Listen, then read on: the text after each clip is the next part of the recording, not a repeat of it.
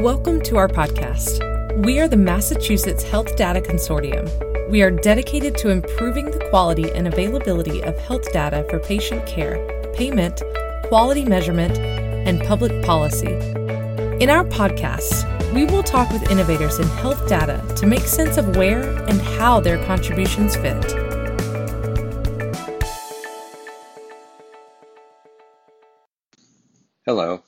I'm Denny Brennan with the Massachusetts Health Data Consortium. Many of you are working from home as we speak after having spent most of yours and our careers working inside our employers' organizations rather than outside of them.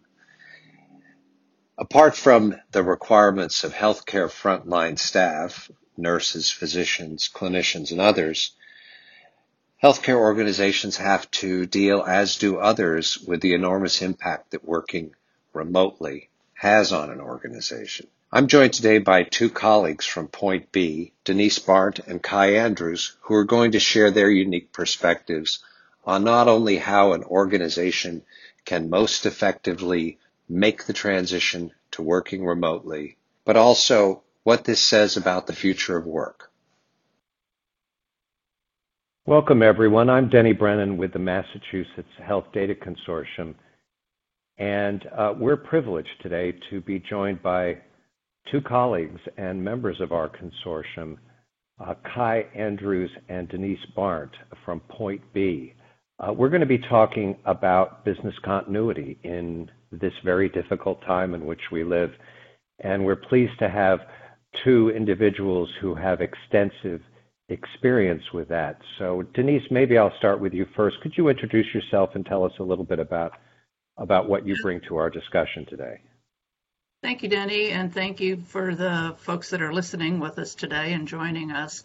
My name is Denise Barndt. I'm a, a, Point B associate based out of our Seattle office, and um, I've been in the business continuity space for about 25 years half of my experience is directly in the response um, side of things. I used to be the statewide chief of emergency operations for the state of Florida, assistant to the city manager in the city of Berkeley, where um, part of my responsibilities was also emergency management. We had s- several large uh, impacts when I was in Florida and also in uh, in Berkeley.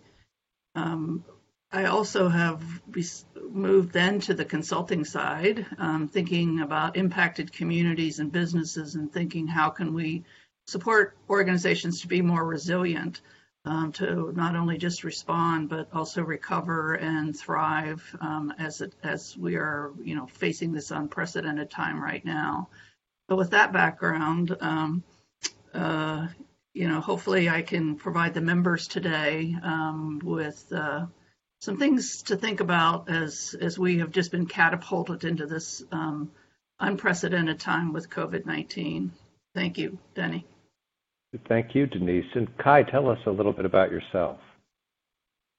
Yeah, thank you, Denny. Hello, everyone out there. Kai Andrews here, also with Point B. Uh, I joined Denise uh, coming to you from Seattle today.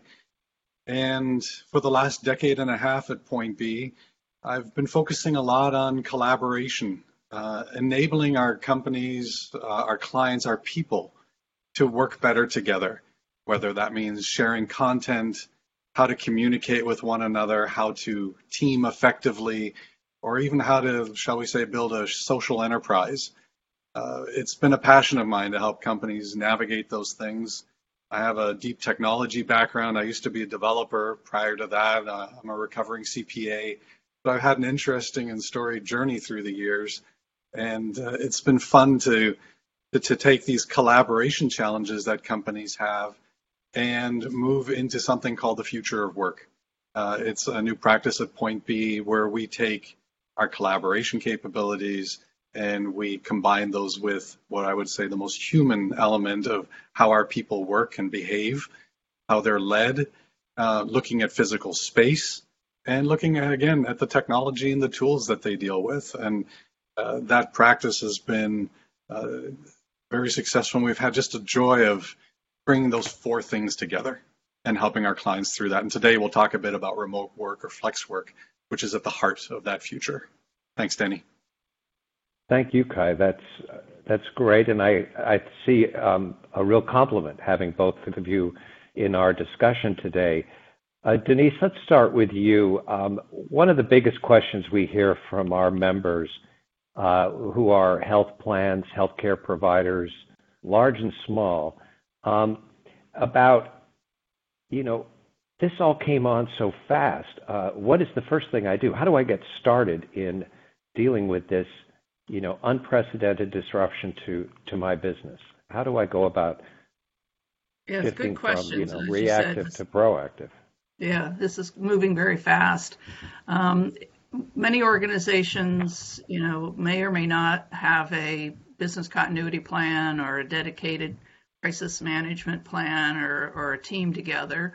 Um, so you know whether it's ad hoc at this point or you're you're dusting off your plans that you haven't worked on, you haven't looked at for quite some time. Probably the key thing is getting roles and responsibilities up front. Um, who's in charge, so we uh, avoid uh, confusion or people going rogue or being a cowboy uh, or cowgirl um, uh, to, to, run things. So, some clearly defined roles and responsibilities and a regular communication cadence um, is going to be important. So, once that team is together, and it would be HR and various leadership um, positions, um, finance uh, needs to be at the table, your technology leads at the table, is to come up with a very clear goal um, of what your response stance is. And um, in the payer community and in the, the medical community, it should be people first, family first, then getting your business, stabilizing your business, um, and um, figuring out what is your new reality of how you're going to operate.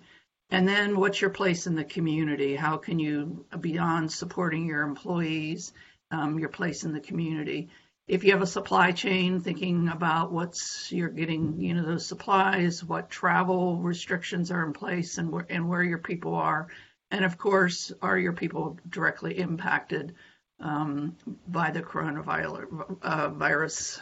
Um, and then, you know, are there various triggers or um, escalation points? So this went very fast. Usually, you look at the the levels. Um, so for most organizations, they're starting in at the highest level of response. But thinking about not only responding, uh, what we're doing now, um, is also thinking eventually all the actions that you're taking now, what are you going to do to undo those? So keeping a good decision log um, of the actions that your organization is taking around whether it's emergency pay or emergency sick leave or emergency purchases, it's going to be important to document all those key decisions you've made because at some point you're going to have to undo that. And it may not be tomorrow, it may not be next week, but keeping a, a track of all those major decisions you've made so you can undo them. Another key factor is um, you know, having a group looking at um, the financial impact of this. I mean, this is real for businesses, whether you're a nonprofit, not for profit, or a profit. Um, is is actually just setting up within your chart of account a, th- a simple code um, that you can track all the extraordinary costs um, of this uh, of, of, what you're do- going through right now with COVID, because um, as you many of us have seen there's massive relief efforts being discussed at the federal um, level. And for those businesses being able to identify and track those costs, there may be a way to recoup some of those extraordinary costs. Um, and then how are you going to, you know, how are you to maintain and sustain your operation? Um, so even thinking about as your leadership are working through this um, and you have those roles and responsibilities, they're going to have to have time to step away to deal with their family or deal with you know their day-to-day life this you can't sustain this 7 by 24 um, without some degradation so understanding that you have somebody that can backfill and step in um, if there are impacts for some of your key leaders so hopefully that you know gives you kind of how to get started and what are the first couple things you need to be thinking about that answer your question denny Yes, it does, Denise. Thank you very much. I think you know it's it's often the case that everyone shifts to urgency, and the urgent displaces the important. Uh, it strikes me that, as you've described it, you need to be able to return back to the important work that you do as quickly as possible as soon as you've taken care of the urgent requirements necessary to keep your business moving forward. So I thought your answers and your, your discussion points were very helpful. Uh, but it leads uh, to some other questions we've we've got from members and, and other other participants in the health system which is how do you know what about our people? What do we do about the folks who work for us? What about our office? What do we do when everybody is not supposed to to be in the office? If they're supposed to be practicing social distancing. How do i deal with policies like travel for example? What are some of the best practices that you've seen denise in these areas? Um yeah and i you know family first, and that is your your family of employees. So certainly the most important is protecting your people. You know, there's the health co- healthcare protocols and what's going on in the the clinics and the hospitals, but for those that aren't on the front line, um, you know, the ability, and we now have in this in Washington, California, and New York have said go to 100% remote working. Um, so what what does that mean? And um, Kai will talk about that with some of uh, um, the technology. But what are you going to do when people can't work from home because of what their frontline job is, or that they're ill? Um, so making sure that you've dealt with um, your um, those employees and what we're, what you're going to do for those that unique pay situation where they they have to care for a sick family. Um, there's been disruptions because of school closures, and they may have a small child, small children that you know they can't be 100% productive. So making decisions about um, emergency pay or sick leave pay. Um, there are many. The Family First Act that just that just passed at the federal level gives all kind of made all kind of changes to the use of Family Medical Leave Act (FMLA) um, as well as you know guaranteed safe and sick leave. The HR um, departments are going to have to look through that um, and comb through that and, and, come up with very clear and consistent um, leave policies as well as leave uh, policies about the offices. So if offices are closed, um, you know, but you still have to keep your doors open because you're providing an essential service how do you, you know, make those differentiations um, for extra cleaning in those common areas? Um, even, you know, somebody mentioned it to me, you know, cleaning out the refrigerators. Um, if you can't, people aren't coming into work, so you don't have that health issue down the road. Um, so even thinking about those very um, mundane things in the middle of this is, is going to be quite important. the travel guidelines, I think that is around, you know, we now have guidance from the at the federal level about international travel. So making sure if you have international travelers and they can't get back, um, um, you how are you going to help support those folks, and particularly if they have special visa issues or um, um you have foreign nationals that are being impacted. Um, you know, thinking about all your population. But those travel guidelines now, I see businesses um, starting to think about essential services um, and non-essential travel, um, and also, you know, you know, from their own, from the employees' health and safety, but also from an economic um, standpoint. Do we really need to have our folks continue to travel um, on business? Um, and starting to think not just this quarter or the next quarter, but what is the longer term economic impact of this starting uh, starting to happen? Those are, you know, again, protecting your people, having clear and consistent uh, messaging and procedures and policies that you uh, have identified, and starting to look for where there are opportunities for savings with our business, um, because this is going to be an issue that's not going away tomorrow. Thank you. I think, um, I think that's the high level, um, and uh, we'll leave time for for uh, for discussion at the end if there's other things that have come up. So thank you, Danny. You're welcome. I may get back to you about those lunches that have been left in the refrigerator. Um, just remind just reminded me that I might have some in my own office, so perhaps I have to to go back there and clean do some cleaning out. Um, Kai, let's turn to you. We've gotten a lot of questions about you know how this is changing the way people work, whether they like it or not. Um, you know, for some of us, uh, office the office culture is a strong uh, working environment as well as a social environment. Uh, there is also, you know, the fact that there is a need to rely on technology at a greater level than than is normally the case when you can't walk down the hall and have a conversation. Um, now that most of the workforce is working remotely, how can we make that work as effectively as possible?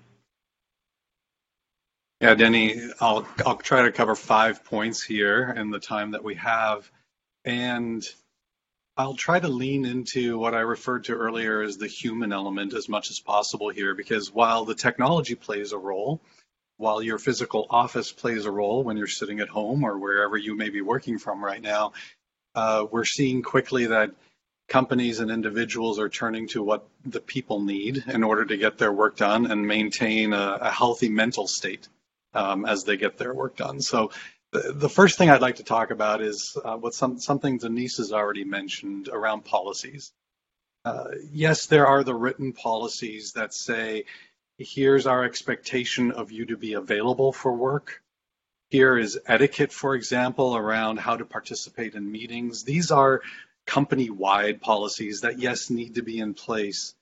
But then it quickly breaks down into what I call team norms or even team policies that need to be there. Let me just rattle off a couple of points here that we're seeing as being critical for teams to work well together when they cannot see each other and they're not sitting in a set of cubes together. So we should agree on communication tools, methods, and availability. Right? How often have we even at work sat there when we type an email and we wait for that response? Come on, I know your status is green. I know you should be replying to me. Why aren't you? That gets even, uh, becomes a bigger focus when we are remote. We want to know that someone's listening to us, that someone's communicating and will come back to us. So set some standards. If I Skype you or text you in Teams or in Slack, I expect this type of turnaround. If I send you an email, it's that. Let's be clear about what tool is right for the communication at hand meeting participation is key too. Uh, how often have you been on a call where someone dials in to a meeting and they're in the car, but you were planning on presenting a deck and you wanted to actually walk them through some very rich content? So let's set some standards around that because people will flex their time a little bit.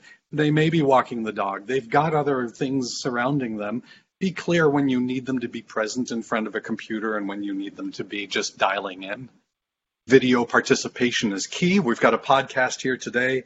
Uh, turn on your cameras. If you're in huge meetings and there's bandwidth concerns, turn them on when you're talking and then turn them back off again. So you can be very dynamic in how you leverage that video. Um, make sure everybody understands where content is stored. And here's an interesting one. When you are in those meetings and you're talking about that content, how about switching to 25 minute meetings, 45 minute meetings? give people some time to decompress.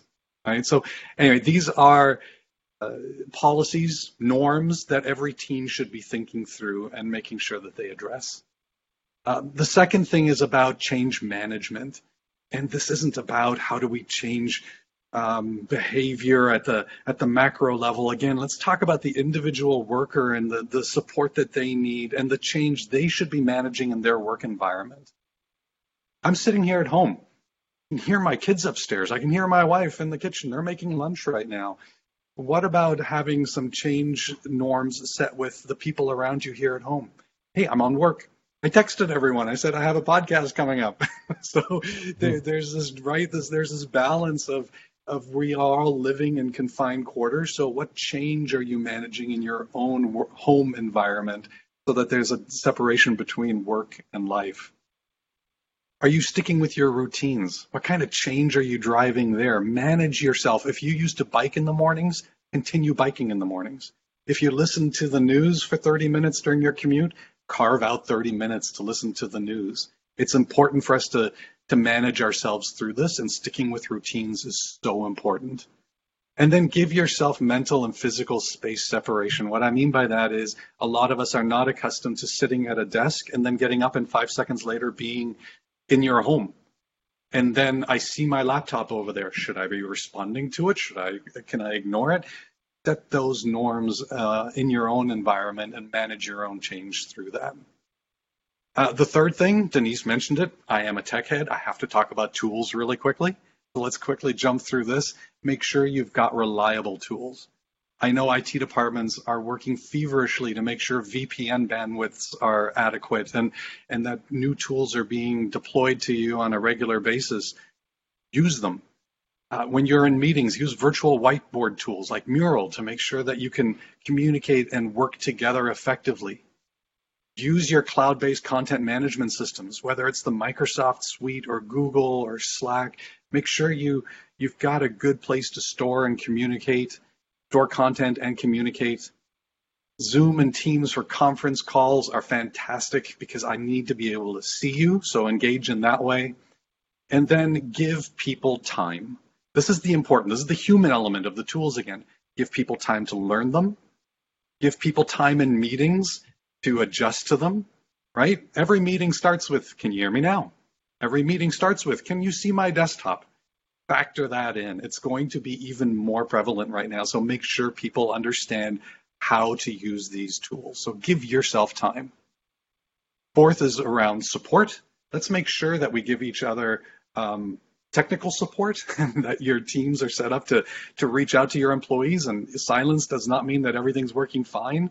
Have proactive reach out to your to your teams and make sure that they're uh, that the tools are working the way you expect them to but then also take a long look at supporting people as their processes uh, evolve.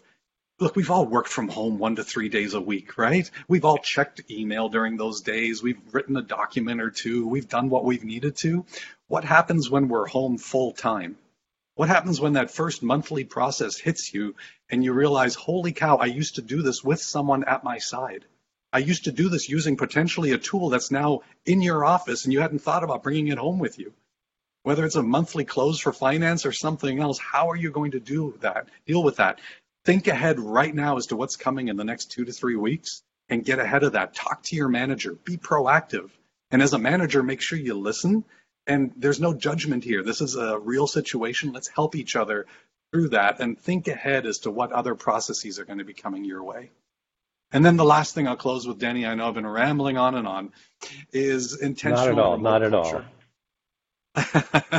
the the last thing is intentional remote culture. This is probably the most human element of everything that I've been talking about.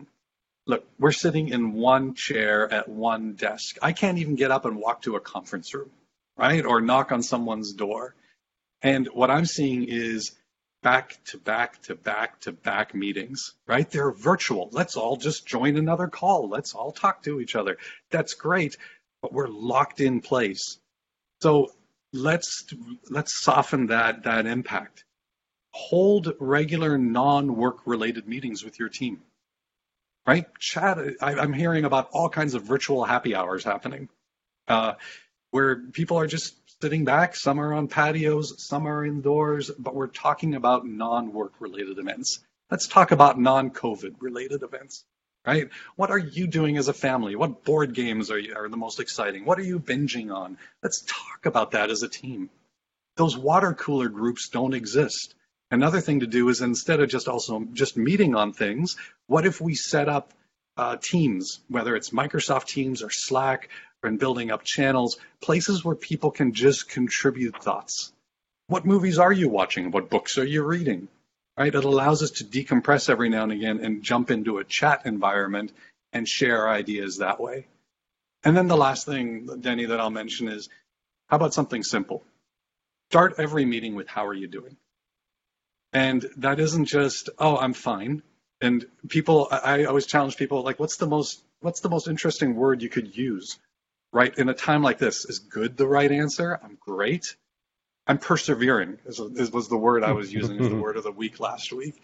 And so, but, but again, it's the human contact that we all need as we have placed these digital barriers between ourselves. So let's keep that in mind and use the tools to enable contact as opposed to limiting them.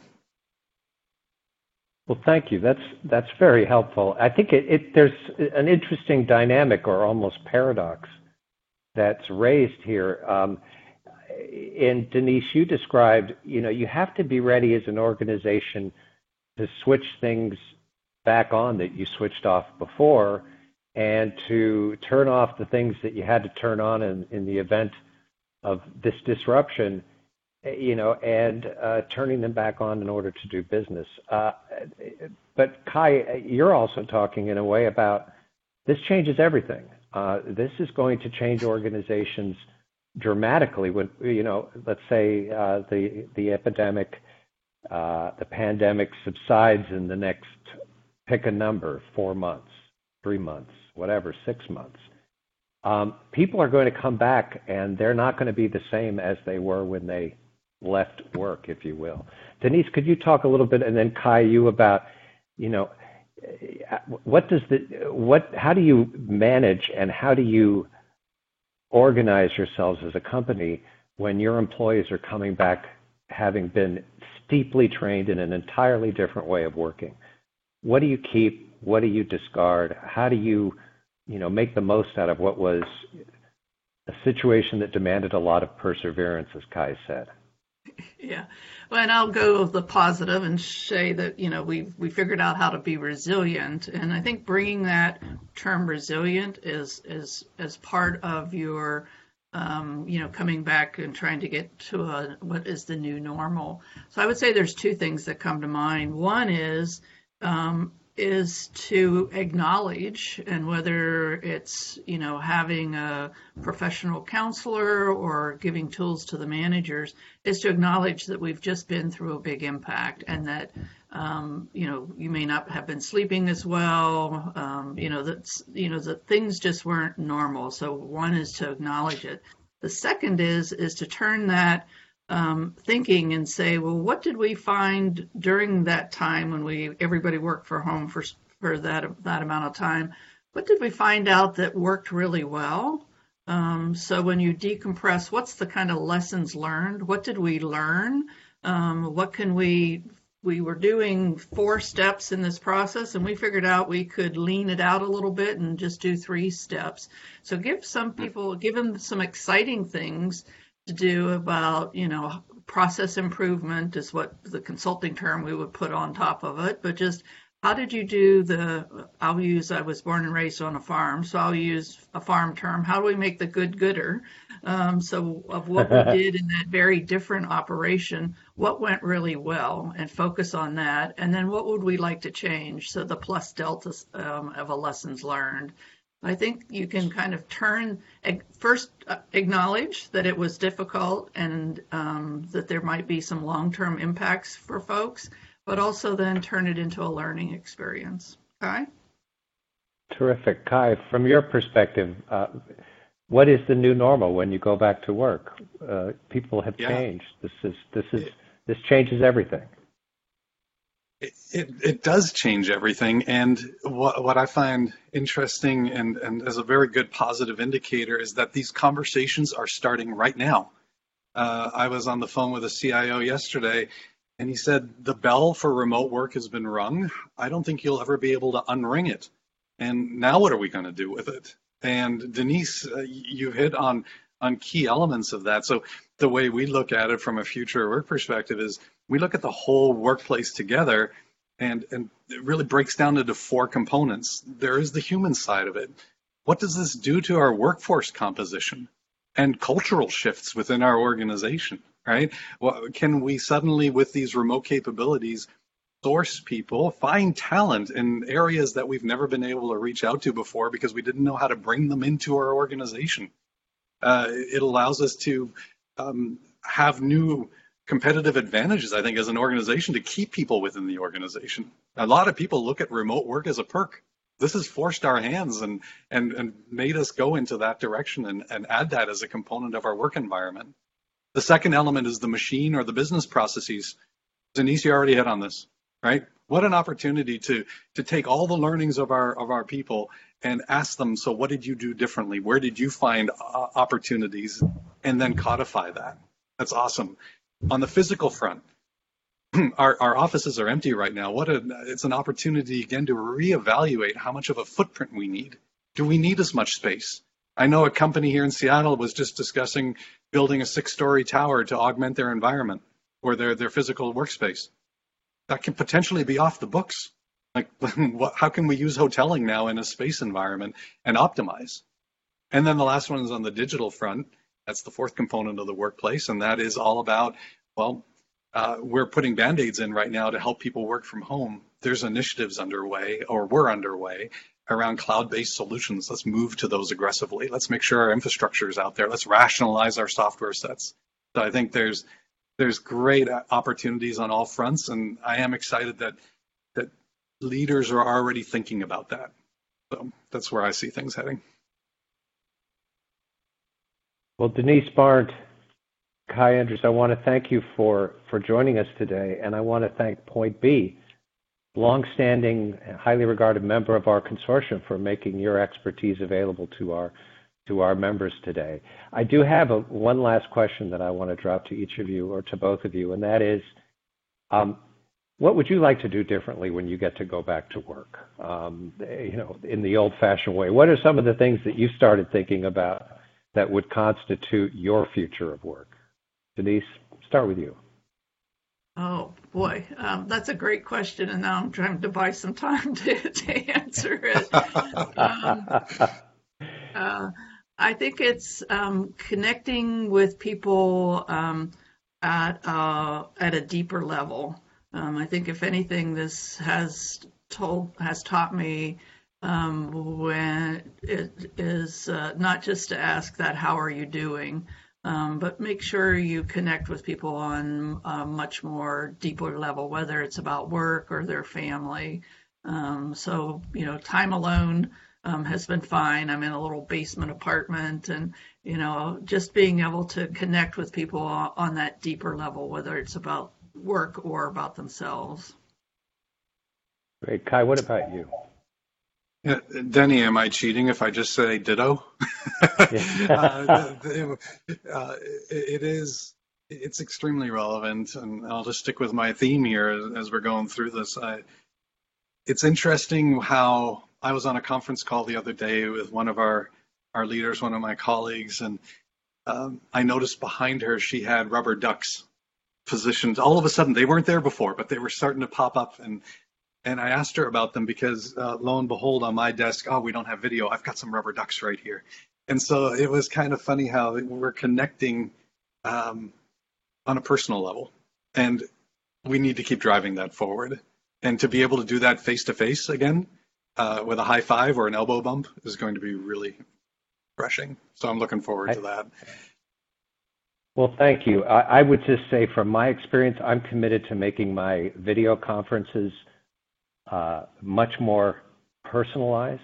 You know, I think we have to, if we're if we're forced to resort to technology, we need to personalize it more. We've been, you know, making our offices better at being digital environments, but we now have to make the digital environments at home a more personal environment. And uh, I think the meeting that I had earlier today and that I'll have again next week is going to be one where I get to see everyone's face on my on my screen and get people comfortable with with working in this manner. Most of folks like to turn off their their cameras, and I think turning on the cameras is a good thing. Um, I was surprised to see how many people are starting to do it more than were doing it earlier. So right. I think this changes everything. And I want to thank you both again, um, and I want to thank Point B, and I want to wish you uh, safe travels or safe isolation or safe working from home or whatever would be the proper the proper uh, you know sort of salutation. But